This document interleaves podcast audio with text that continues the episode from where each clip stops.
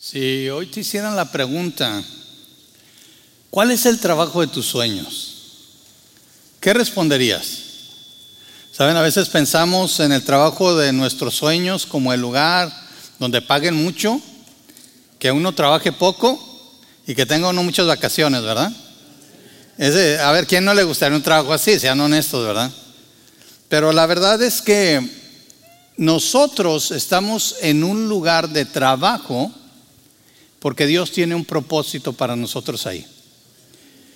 una de las cosas que estamos viendo y de la serie, lo que está tratando la serie es el Evangelio, ¿verdad? los cambios que trae el Evangelio a nuestras vidas. Y uno de esos cambios es el lugar de trabajo. Mire, yo recuerdo cuando estaba en secundaria, no hace muchos años, ¿verdad? Y sí, sí había escuela en esos tiempos. Y una de las pláticas más comunes entre nuestros compañeros, estábamos en la secundaria, pero ya, ya empezábamos a hablar de qué queríamos ser cuando fuéramos grandes, porque había, había que escoger, en México y en el lugar donde yo nací así era, tenías que escoger la preparatoria en base a lo que pensabas hacer en tu carrera. Había preparatorias que se enfocaban en, en lo social y otras que se enfocaban en las matemáticas y todo eso. Entonces, si querías ser, por ejemplo, eh, ingeniero, pues ibas a una preparatoria donde te prepararan en matemáticas. Si querías ser doctor, ibas a otra escuela eh, donde te, te prepararan en lo social. Y también había carreras técnicas. ¿Quiénes recuerdan las carreras técnicas, verdad? Que ya ibas y terminabas la prepa y salías con un oficio. Entonces realmente la plática de qué querías ser cuando fuera grande, en dónde querías trabajar, comenzaba desde la secundaria. Y ahí, estaba uno de chiquillo, ¿verdad? Todavía ni conoció uno bien el mundo y estaba uno platicando. Y la plática siempre giraba alrededor, adivinen de qué, de cuánto ganabas. ¿Verdad? ¿Cuánto ganabas? ¿Dónde ganabas más? Ahí, o sea, la avaricia no se enseña, ¿verdad? Ya, ya, ya trae uno eso. Y uno que otro, de los más centradillos, de eso, siempre hay uno que, está ahí medio centrado. Ese hablaba más bien de lo que le gustaría hacer. Y yo en, ese tiempo todavía estaba conociendo al Señor y nunca por mi cabeza pasó que el lugar de trabajo también tiene que ver con mi vida cristiana. Fíjense bien, hay personas que hay personas tristemente creyentes que dicen, "No, no, el trabajo es una cosa y la iglesia es otra cosa." ¿Han oído eso? A mí me ha dicho gente, "No, es que es que es el trabajo y tengo que ser así porque si no no me hacen caso." Y tristemente yo digo, "Bueno, entonces ¿dónde está la autoridad?" La autoridad está en la manera que hablas cuando no hablas adecuadamente y es triste ver que hay personas que piensan que tienen que hablar con malas palabras o ser muy groseros en el lugar de trabajo para que les hagan caso. Son personas que no han aprendido lo que es la autoridad. La autoridad trae responsabilidad más que otra cosa. Por eso tenemos que hablar de eso. El Evangelio, mis hermanos, cuando nosotros creímos en el Evangelio de salvación, se inició en nosotros, cuando aceptamos a Cristo, se inició en nosotros una transformación de nuestro ser. Fuimos hechos salvos, fuimos hechos hijos de Dios. Pero no solamente cuando hablamos del Evangelio hablamos de los cambios interiores, sino también de las vidas exteriormente. Quienes somos por dentro debe de reflejarse en mis acciones, en lo que hago, en lo que digo, en lo que pienso, en cómo me expreso, cómo trato a los demás.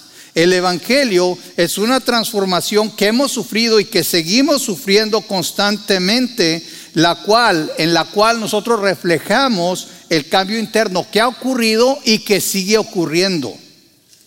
Porque déjeme decirle una cosa, el Evangelio y la palabra de Dios no se trata solamente de nuestra salvación, se trata de nuestro peregrinar, nuestro caminar en la vida cristiana, como creyente, quién soy, cómo vivo.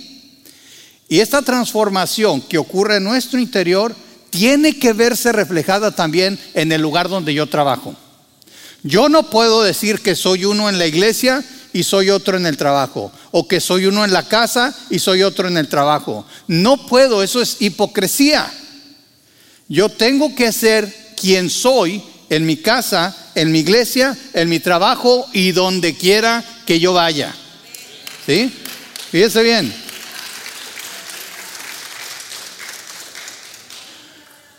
Hay mucha gente que nos critica y que no quiere creer el Evangelio por nuestra culpa. Nosotros somos los que muchas veces estamos estorbando porque no estamos viviendo con sinceridad la transformación que Dios ha hecho en nuestras vidas. Una de Dios, yo siempre he pensado, o somos o no somos. No quiere decir que somos perfectos. Por favor, óigame bien. Y yo soy el primero en decirlo, yo no soy perfecto.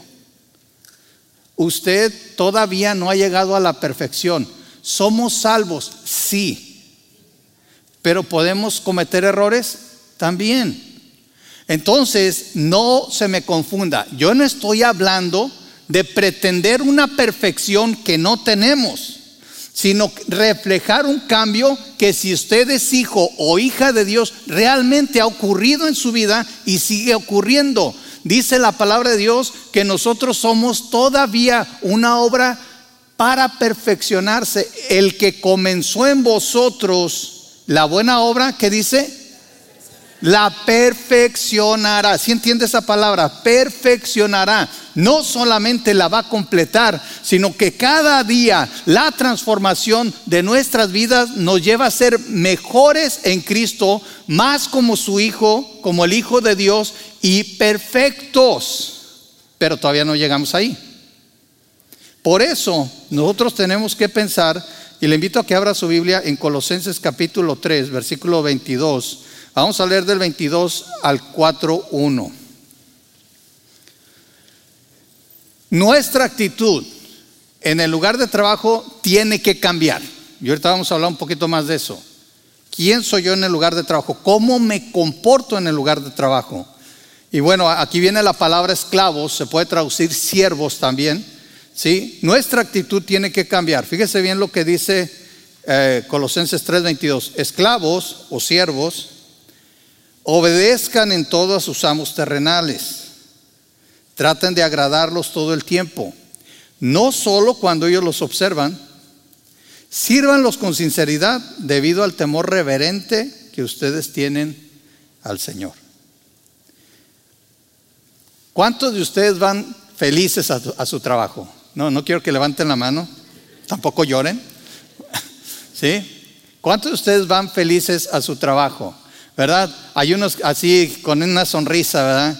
Algunos dicen, ay, es lunes. Lo único que los alegra es llegar al miércoles, porque ya faltan dos días para el viernes, ¿verdad? Y llega el viernes y hasta parece que, uh, ¿verdad? Es viernes y el cuerpo lo sabe, ¿no? Dice por ahí un, famoso, un famoso proverbio, no, no es cierto. Sí, es viernes y el cuerpo lo sabe. Bueno, Parece ser que lo único que disfrutamos del trabajo son los descansos, las vacaciones y los fines de semana. No sé. Pero mire, déjenme decirle una cosa, y ya lo había mencionado, el trabajo no es, fíjense, no con N mayúscula y O mayúscula, no es una maldición. De veras, sí, no, no es. Yo sé que para algunos esto es así como que ya me voy de esta iglesia, son herejes. No, el trabajo no es una maldición. Cuando Dios creó al hombre, antes del pecado, le hace bien Génesis 2, Génesis, ahí nos dice, Dios crea al hombre y lo pone en el huerto, ¿para qué? Para que lo trabajara y lo cuidara y lo guardara. Ya había trabajo antes del pecado. Entonces, el trabajo no es pecado, el trabajo es una bendición del Señor. Dios nos hizo, óigame bien, Dios nos hizo para trabajar. Por eso se mete más en problemas el que no está trabajando. Aún en su trabajo, en su oficina, donde usted trabaje, nótelo.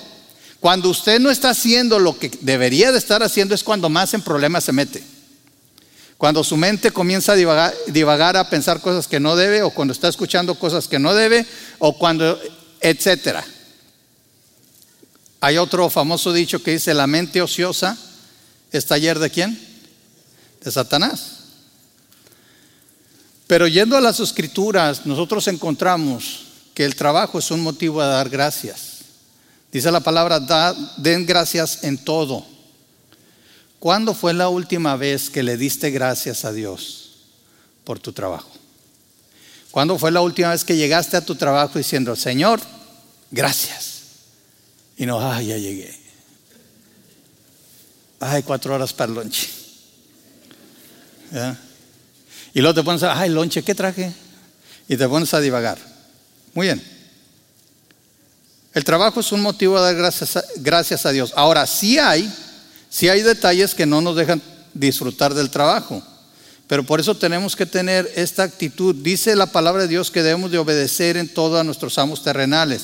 Sabemos que nosotros no somos esclavos, gracias a Dios, no estamos en el tiempo de la esclavitud, pero sí tenemos un jefe, sí tenemos órdenes que seguir. La mayoría de nosotros tiene a alguien encima que tenemos que seguir. Pero cuando dice aquí que seamos obedientes, que obedezcamos a nuestros amos terrenales, quiero recordarles nada más dos cositas. Primero, esta es una carta dirigida a creyentes, ¿sí?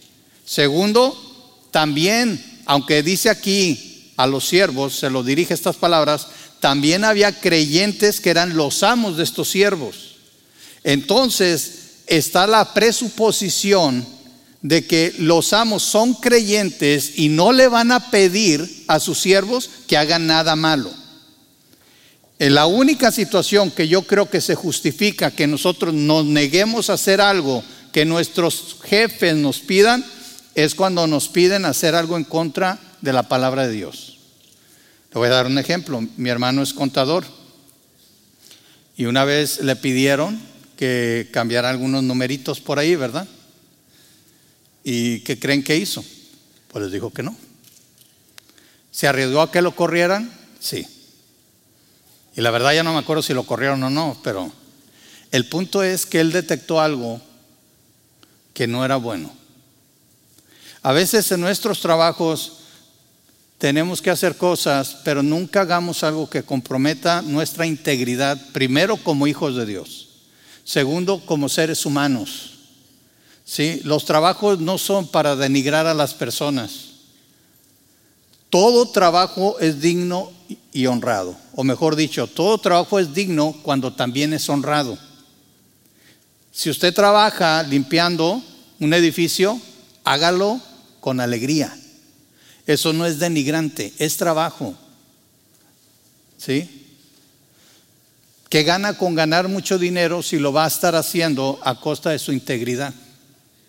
La obediencia en este caso implica que vamos a ser obedientes dentro de los límites que Dios nos ha establecido para serle fiel primero al Señor y segundo para guardar nuestra integridad como seres humanos. Porque como seres humanos somos también hijos de Dios. ¿Ok?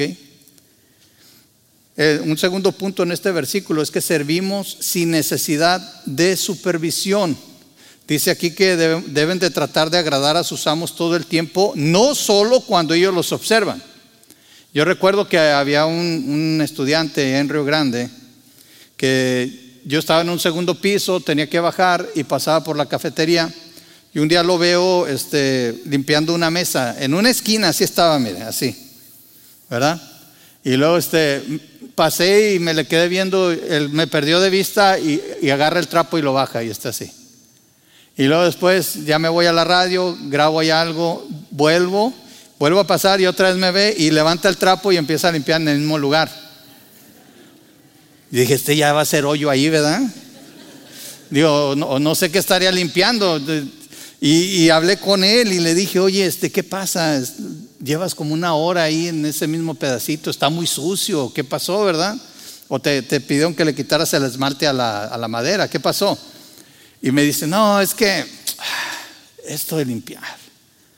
Este, y le digo, ¿y por qué, por qué lo haces así? Dice, pues es que me pagan poco y aquí no, y, se empezó a quejar. Y la verdad, luego me confesó que él se escondía cuando nadie lo veía. Entonces se metía al reloj y luego se iba, se escondía y luego volvía cuando se acababan las horas. Y nada más cuando alguien lo veía, trabajaba. ¿Qué nos dice esto de la actitud de esta persona? Ahora, esto no pasa nada más en una escuela. Ah, yo recuerdo cuando terminé de, estudiar mi ingeniería, fue a un lugar, a la Comisión Nacional del Agua en México, ¿verdad? Espero no caiga el ejército ahorita, me, me arresten. Pero había ingenieros que llegaban, checaban tarjeta, saludaban a todo el mundo y de repente ya no los veías. Los famosos aviadores, les decían allá. Gente que llegaba, saludaba y no los veías hasta que ya se acababa, llegaban a checar para salir. Ahora dicen, uy, qué bárbaros. Bueno, y cuando tú te haces pato en el trabajo, cuá, cuá, cuá, nomás se oye, Este, cuando haces como que haces, pero no haces, y esa es la pregunta, o sea, realmente, ¿estamos haciendo lo que necesitamos hacer, aunque no nos supervisen? ¿O hacemos solamente el trabajo que debemos cuando nos supervisan? Un creyente, un hijo de Dios, tiene que saber que el primero que lo está viendo es su Señor, su verdadero Señor. Y ahorita vamos a hablar un poquito más de eso. Yo no necesito o no debería de necesitar supervisión. Debería trabajar mis horas y claro, si soy lento, soy lento, ni modo, pero debo de aprovechar el tiempo lo mejor posible. Si hay alguien que es más rápido que yo, ese no es problema. No se trata de trabajar al ritmo de los demás. A veces sí, hay trabajos que sí lo demandan, pero se trata de ser fiel a tu trabajo que hagas lo que tengas que hacer sin que te tengan que estar observando, que no dejes de hacer lo que tienes que hacer cuando sientes que ya no hay ojos sobre ti. Y eso nos lleva al siguiente punto, tenemos que servir con sinceridad. Dice, sírvanlos con sinceridad debido al temor reverente que ustedes tienen al Señor. Hay otra versión que dice, sírvanlos con integridad. Y estaba viendo esa palabra integridad porque habla de servir de una manera intachable. Que no se queden cortos en el servicio, que no les falte alguna parte de ese servicio.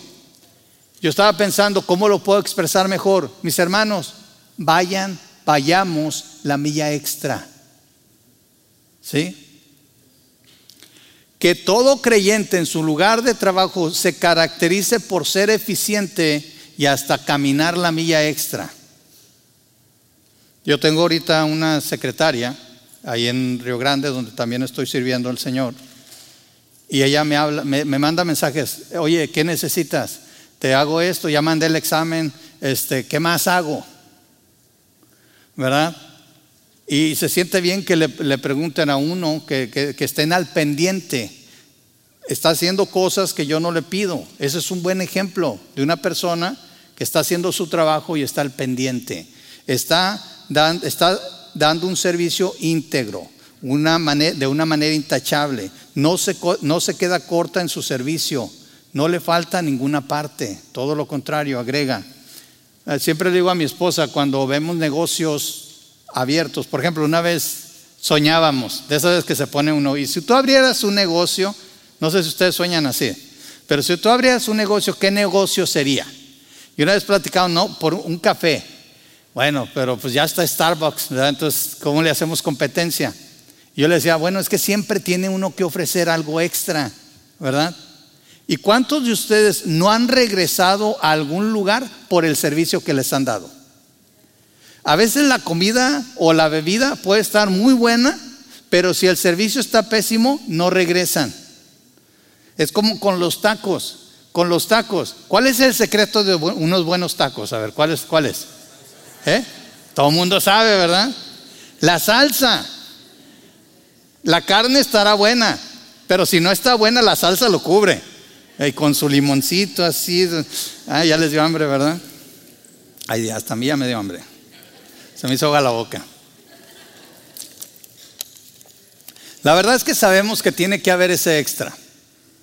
Y como creyentes, mire, si lo pensamos así, si nos gusta que nos den ese extra en un lugar donde se ofrecen servicios, ¿cuál es el extra que estás dando en tu trabajo? ¿Qué es lo que te diferencia a ti de los demás trabajadores?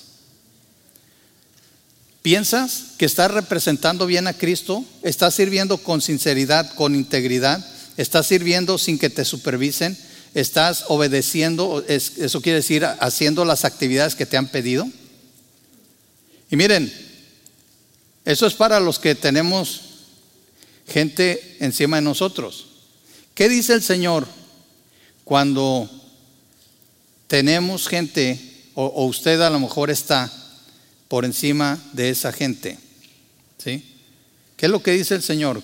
Tenemos que cuidar, según Colosenses 4.1, tenemos que cuidar a aquellos que están a nuestro cargo. El hecho de que la Biblia le pida a las personas que están bajo nosotros que sean obedientes no quiere decir que vamos a abusar. ¿Sí? En el 4.1 lo dice muy claro y nos dice también la razón, porque todos tenemos a un mismo Señor. Seas jefe o seas obrero, si eres creyente, tú tienes a alguien encima de ti. Y no me refiero al señor Chávez, que es el presidente de la compañía, o X es nuestro Señor. Y dice este versículo, me encanta porque este versículo al final dice que todo lo debemos de hacer debido al temor reverente que ustedes tienen al Señor. A lo mejor no lo habías pensado, pero si tú no actúas, no obras de esta manera como un creyente fiel a Dios primero, al primero que le estás fallando es a Dios, no a tu jefe no a tu trabajo. Hermano, es que no me tratan bien. Bueno, eso es culpa de ellos. ¿Sí me explico?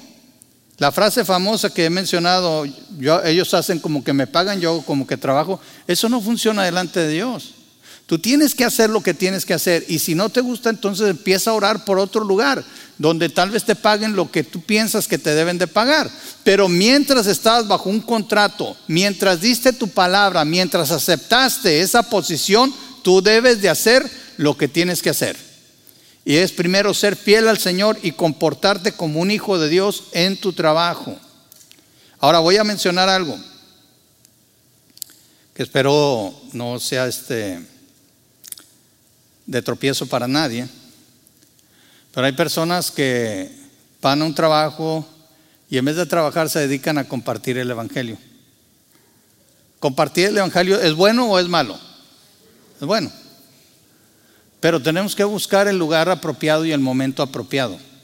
Algunos dicen, es que la Biblia dice que predique tiempo y fuera de tiempo. ¿Sabe que esa traducción no dice así realmente? ¿Sabe cómo debería decir? porque no está bien traducida del griego al español. Debería decir que estemos listos para predicar. Que estemos listos para predicar en el tiempo que nos parezca propicio o no. Pero no dice que lo estemos haciendo. En el trabajo, el mejor testimonio es que usted sea un buen obrero del Señor representando a Dios aquí en la tierra. Después Dios le va a dar la oportunidad. ¿Sí? Fíjese bien. Después Dios le va a dar la oportunidad. Invítelo al lonche o en la hora del lonche hable el Evangelio o invítelo a cenar, invítelo a la casa, invítelo a Calvary. invítelo a su, a su grupo de crecimiento. Invítelo. Sí tenemos que hablar el Evangelio, pero nuestro mejor testimonio es nuestro trabajo. Nuestra mejor carta de presentación es nuestra integridad. Nuestro mejor jefe es siempre Dios. Y Él es el que hay, hay que honrar en todo lo que hagamos. ¿Sí? Mire, por eso la mentalidad que nos da Pablo en Colosenses 3:23, que nuestro jefe cambia. Cuando tú entiendes que eres un representante de Dios en tu trabajo, tu jefe cambia. ¿Qué dice, qué dice Colosenses 3:23? Trabajen de buena gana en todo lo que hagan, como si fuera para el Señor y no para la gente. No, es que mi jefe, pues no lo hagas para tu jefe. No lo hagas para tu jefe.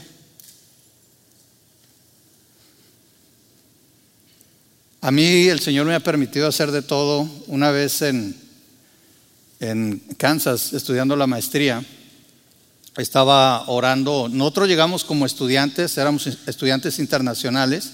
Teníamos lo que le llaman una I-20, que nos permite estar aquí y estudiar, pero también nos limita en el trabajo. Yo solamente podía trabajar en la escuela donde estaba, ¿verdad? Eh, y estaba orando porque yo trabajaba, primero empecé trabajando de lavaplatos ¿sí? y este, el, comedor lo cerraban en el verano. Entonces empecé a orar por otro trabajo. Dije, Señor, pues provéeme, necesitamos comer, ¿verdad? Todavía. Este, entonces estuve orando y estábamos orando, llegan y tocan y me ofrecen un trabajo en limpieza. Y la persona era un americano y le dio mucha pena decirme que la limpieza era 80% limpiar baños.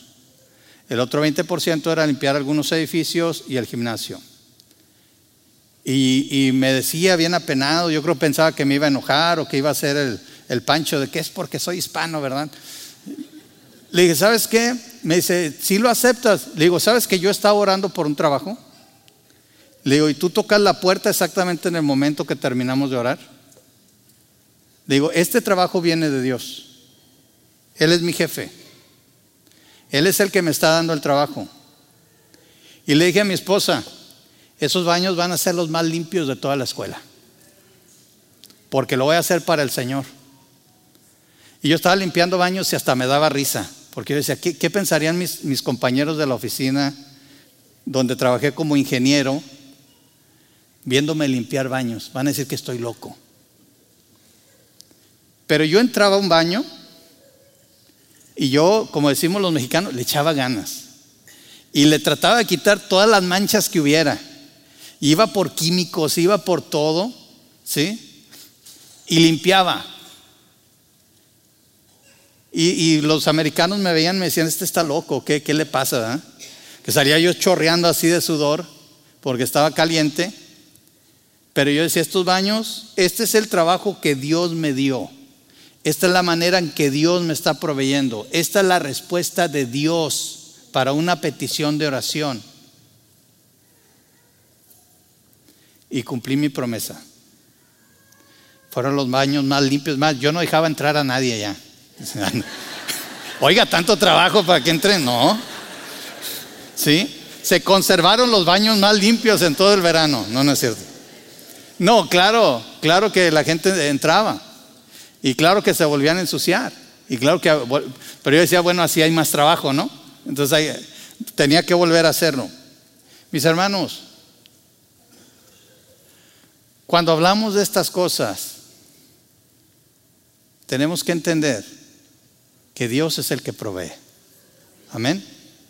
Cuando usted ore por un trabajo y el Señor se lo dé, sea fiel. Su jefe es Dios. Mi jefe no fue la persona que me vino a ofrecer el trabajo, era mi hermano en Cristo y sí, estaba a cargo y él me daba instrucciones y yo las obedecía, pero mi jefe era el Señor. Esos baños fueron los más limpios porque yo lo hice para el Señor. ¿Sí? No lo hacemos también por el dinero, ¿verdad? Tenemos jefes y son representantes de Dios en la tierra porque dice la palabra del Señor que Dios pone a toda autoridad. ¿Está de acuerdo? Si son malos jefes, ese es su problema. Yo tengo que ser un buen trabajador porque mi jefe cambia, mi jefe es el Señor. Mire, para los que son jefes, en Colosenses 4.1 Pablo les recuerda, les recuerda a los jefes, recuerden que ustedes también tienen un amo en los cielos. ¿Sí? Si aquí hay personas que tienen su propia empresa o tienen gente a su cargo, recuerden lo siguiente, también ustedes tienen un jefe. Su jefe su objetivo final no es solamente sacar ganancia, sino agradar a Dios. Esa es la mejor ganancia de cualquier negocio. Si tu negocio está honrando al Señor, si está haciendo la diferencia, si está dando un servicio supremo, qué bueno que la gente sepa que tú eres hijo de Dios. Si tu negocio nomás está echándolas de perder, por favor no digas que eres creyente. Mire, me da pena cuando pasan los carros ahí casi haciendo chocar a los demás y luego se paran y traen el pescadito atrás. Digo, ay, ojalá ya lo hayan comprado con el pescadito, porque si se lo pusieron, ¿sí? Porque el famoso pescadito, para los que no saben, no es para que el carro se vea chic, se vea bonito. Se supone que el pescadito dice que eres un creyente. Tenemos que actuar como creyentes, donde sea. ¿Manejando también, pastor? Sí, también manejando. Y, también soy culpable, también de repente se me da la patita. Así que, Pero mire, la última cosa que le quiero dejar es que el lugar de, trabajo cambia, porque también cambia nuestra recompensa. ¿Se acuerdan de la plática que les dije cuando éramos chicos? Platicábamos y decíamos, ¿dónde vas a trabajar? Pues donde paguen más. Porque cuando pensamos en trabajo pensamos en la paga y no, no está mal. Eso no está mal, está bien que te paguen lo que mereces, porque dice la misma palabra del Señor que el obrero es digno de qué? De su salario. Y aún a veces habla de pagar con doble honor. O sea, Dios no está peleado con que te paguen bien. Si te pagan bien, gloria a Dios. Y úsalo para la honra y gloria del Señor. Úsalo para la honra y gloria del Señor, porque Él es tu proveedor. A veces pensamos, es que la, empresa es la que me paga. No, es Dios. Porque el día que Dios quiere, esa empresa, esa empresa quiebra. El día que Dios quiere, te enfermas y ya no puedes ir a trabajar. ¿Quién nos provee? El Señor. Él es tu proveedor. Nuestra recompensa cambia por lo siguiente, que dice Colosenses 3, 24 y 25. Recuerden que el Señor lo recompensará con una herencia y que el amo a quien sirven es Cristo. Pero si hacen lo que está mal, recibirán el pago porque por el mal que hayan hecho, porque Dios no tiene favoritos. Esto está en el contexto de un siervo que trabaja. En pocas palabras, esto de las recompensas está en el contexto de una persona que sirve, que tiene un trabajo y que lo debe de hacer bien y lo debe de hacer para el Señor.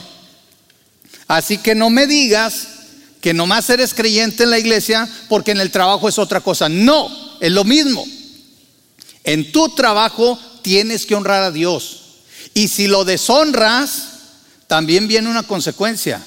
Y si lo honras, vienen recompensas. ¿Ves cómo Dios no hace distinción?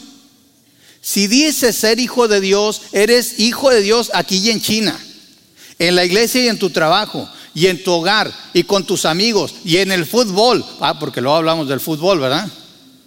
Ahí la gente se transforma. Dicen que si quieres conocer el carácter de alguien realmente, míralo jugar su deporte favorito. O los videojuegos. Que la FIFA en no sé qué.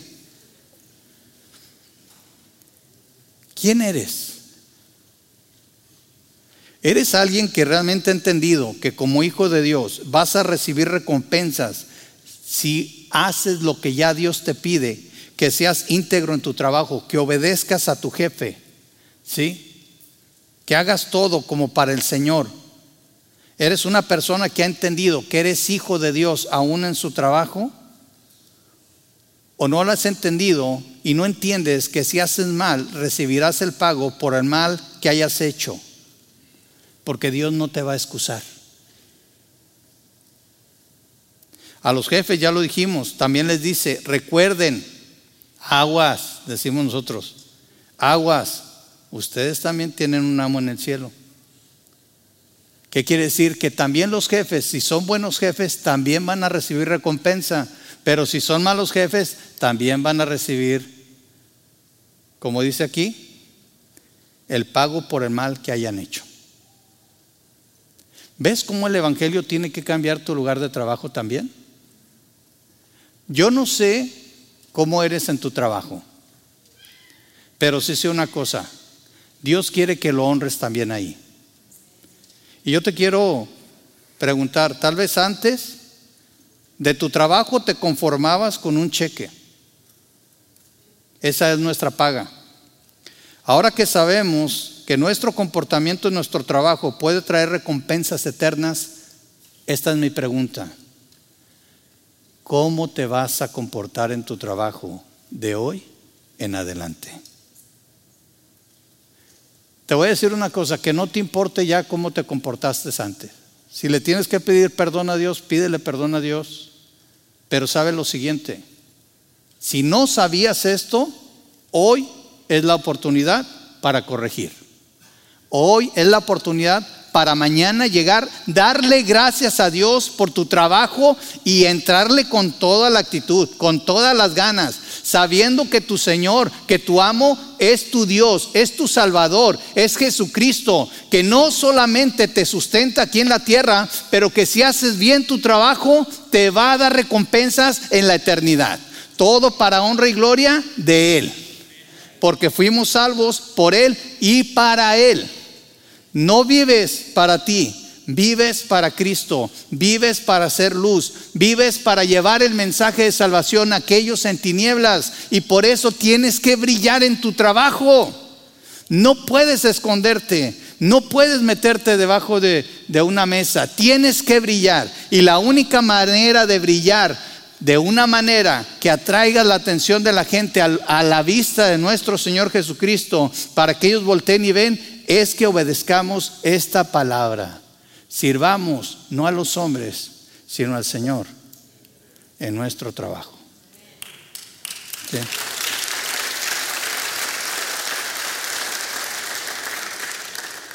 Vamos a orar. Señor, te pedimos que nos ayudes a recordar que siendo hijos somos hijos en todo lugar y en todo tiempo y que por eso debemos de comportarnos como tales. Y eso incluye nuestro trabajo.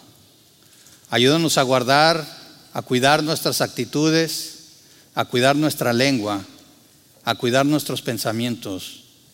Señor, a vivir de una manera que te agrademos primero a ti, que te glorifiquemos como nuestro Padre Celestial pero también como el que nos va a recompensar por nuestro trabajo. Tal vez no con cosas materiales en esta vida, aunque lo puedes hacer y tal vez lo hagas, pero pensemos también en esas cosas espirituales, esas recompensas espirituales que tú nos vas a dar y que nos van a servir para darte honra y gloria. Perdónanos, Señor, si te hemos fallado. Perdónanos si no hemos sido fieles en nuestro trabajo. Perdónanos si no hemos sido íntegros en nuestro trabajo. Perdónanos si no hemos entendido que tú eres nuestro proveedor y que por eso debemos de, darte gracias, Señor. Y Señor, si hay alguna injusticia en nuestro trabajo, una injusticia verdadera, pedimos por estos jefes, por estas compañías, para que ellos entiendan que no pueden hacer eso, que tienen que ser justos, que tienen que dar lo que es bueno delante de tus ojos, porque aunque no sean tus hijos, Señor, hay de aquellos que pongan sus manos sobre estos pequeñitos y los hagan caer. Señor, pedimos por los que son creyentes y tienen gente a su cargo. Dales esa sabiduría para saber manejar las situaciones, para saber recompensar a aquellos que les sirven de una manera justa, de una manera que te honre, Señor. Y que también ellos busquen, Señor, no solamente el beneficio propio, sino darte honra y gloria a través de eso que tú les has dado. Tú eres nuestro proveedor, Señor. Seamos obreros o seamos dueños o tengamos nuestro propio negocio. Tú eres el Señor. Tú eres el dueño de todo. Y queremos dejar todo en tus manos. Y te pedimos que en esta semana y en estos años que nos tengas aquí, que nos permitas trabajar, te demos las gracias y te demos honra y gloria en todo. Lo pedimos en el nombre de nuestro Señor Jesucristo. Amén.